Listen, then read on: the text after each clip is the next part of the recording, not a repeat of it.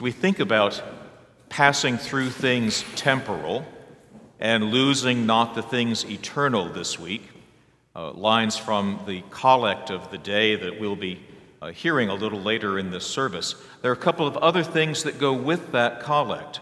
Part of it is a short one, but it's full. And among the things uh, are, are, these statements uh, Without God, nothing is strong and nothing is holy. Uh, God will be the ruler and guide who can lead us through the things temporal. And that ruler and guide, in particular, is the work of the Holy Spirit. Uh, the ruler, of course, is Jesus Christ, our risen King. Uh, the glory of his Father is all that we need to see to know where the authority lies. All authority in heaven and on earth has been given to me, he says. But the work of the Spirit, as we see it in Romans chapter 8, is astounding. Because last week we saw how it is the Spirit that constitutes this family of God that was referenced tonight, this large family that is where all of us will find our place. Uh, and this isn't speculation, this is not idle uh, wishful thinking, this is not based on good feelings about the gospel or good feelings about anything else, it's based on fact. Jesus Christ is risen from the dead. Jesus Christ has given us the promise of his spirit through his with his father. We share in that spirit by our baptisms. The creation of the church is the work of the holy spirit. The sharing across centuries of christian lives bound together by the work of the spirit is fact not wishful thinking. The promise of christ that we will have a resurrection like his if we put our faith and trust in his in him is fact, not feeling. Now, there's a, there's a difficulty with all of the beauty in this passage tonight. I want to go back to one verse and read it to you because this may be a verse that causes you some stumbling. I know it does for other people, and I, will tell you more about that in a moment. It's the verse that is uh, actually verse 28, if you've got your Bibles open at home, of chapter 8. It's translated in this version We know that all things work together for good for those who love God. That is one of three ways that that can be translated. And this way is maybe the weakest because people look at that and say, All things are good and are going to work for my good. And sometimes people are in the middle of terrible times. Think back to the psalm we read tonight. The psalm we read tonight is filled with happiness and promise and peace and prosperity. It is wonderful to hear. It is not true all the time, is it? There are plenty of other psalms that depict a whole different side of life and all kinds of conflict and sadness and weakness that needs to be remedied by the touch of God. And when someone that you know or I know is in deep sadness or deep sorrow, or has only observed the world around them and seen the pain and the suffering and the weakness that is there, it is very difficult for them to imagine that St. Paul actually means that everything is working for our good. It's such a difficult verse, particularly translated in this way, that many people will simply close the Bible and say, I can't take that. Let me tell you a story from uh, my family history. I, I come from a very small family. Uh, I had a, a, much older than me sister, and among the cousins, uh, my mother was an only child, and so there were no cousins that I knew well on her side. But on my dad's side, there were a few. And there was one a young male cousin that I grew up with. We'd see each other during the summers at lake time when we were in South Dakota and things like that. I lost touch with him uh, after uh, I got too old to go to Madison, South Dakota for the summertime at the lake. But uh, he, he and I were very good friends, and there were a lot of things that were alike about us. He was in seminary once, uh, but he left. Uh, his name is Michael. Uh, our son Michael is not named after him, but Uh, he might well have been. He could have been. Michael was a fine man, Michael, my cousin. Uh, I just received news of his death about, oh, two weeks ago, I guess. Uh, one of his sisters, his only surviving sister, there were only three in that family, or four. His surviving sister called me to tell me about his death. Michael had been in seminary, but it didn't work out. And he left it, and I'm not sure why.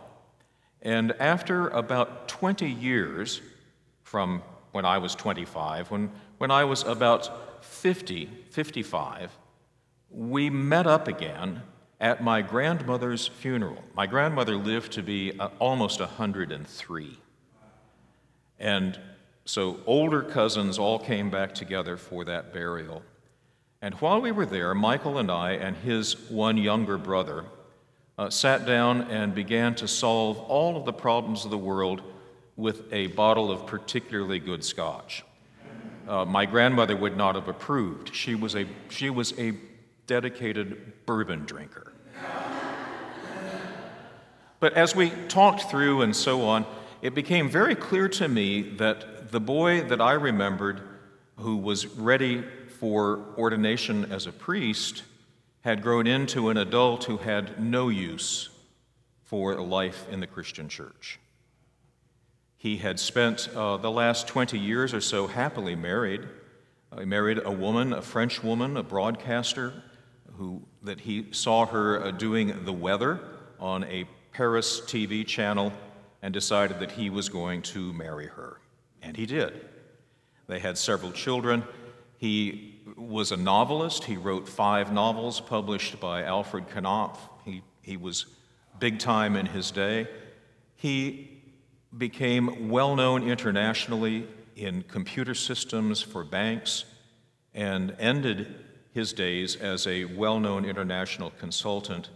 And uh, his son, his only son, has also grown up as a business consultant, and he advises Middle Eastern and African oil companies on production methods and so on. You can see this is a, a, a well equipped family in terms of intellect.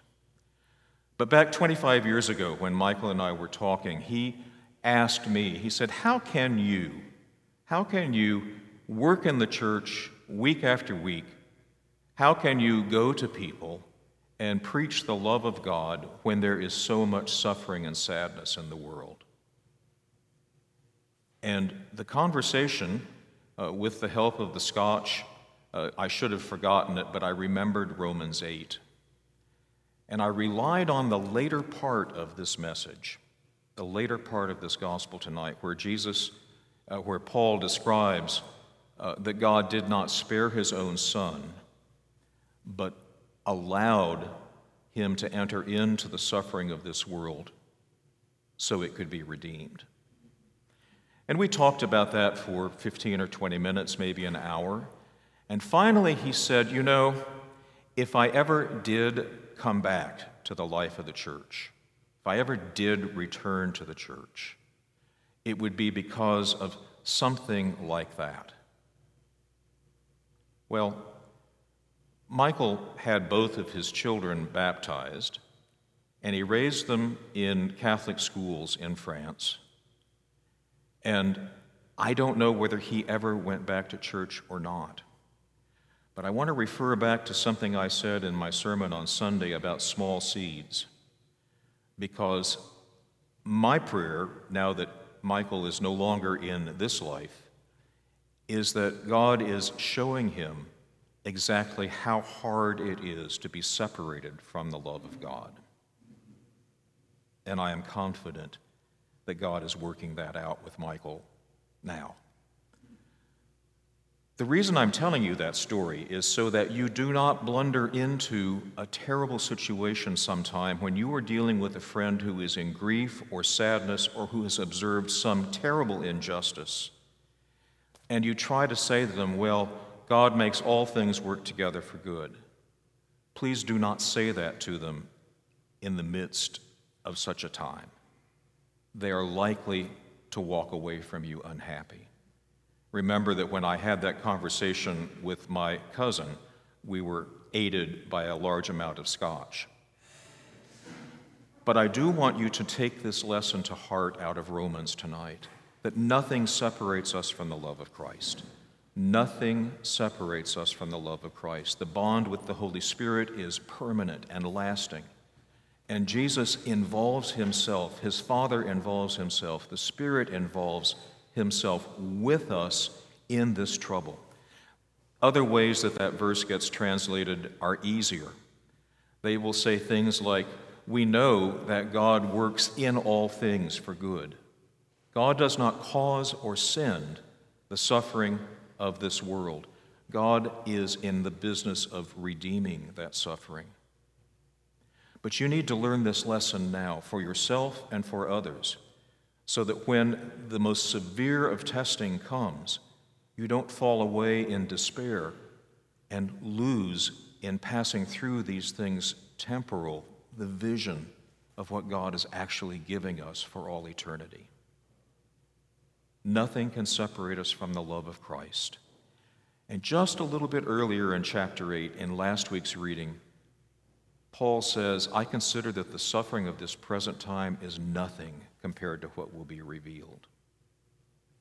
God bless us all as we suffer and in our weakness look for and rely upon the Spirit who prays for us in ways that we can never understand or know, but lets God involve Himself and assist us in everything. Amen.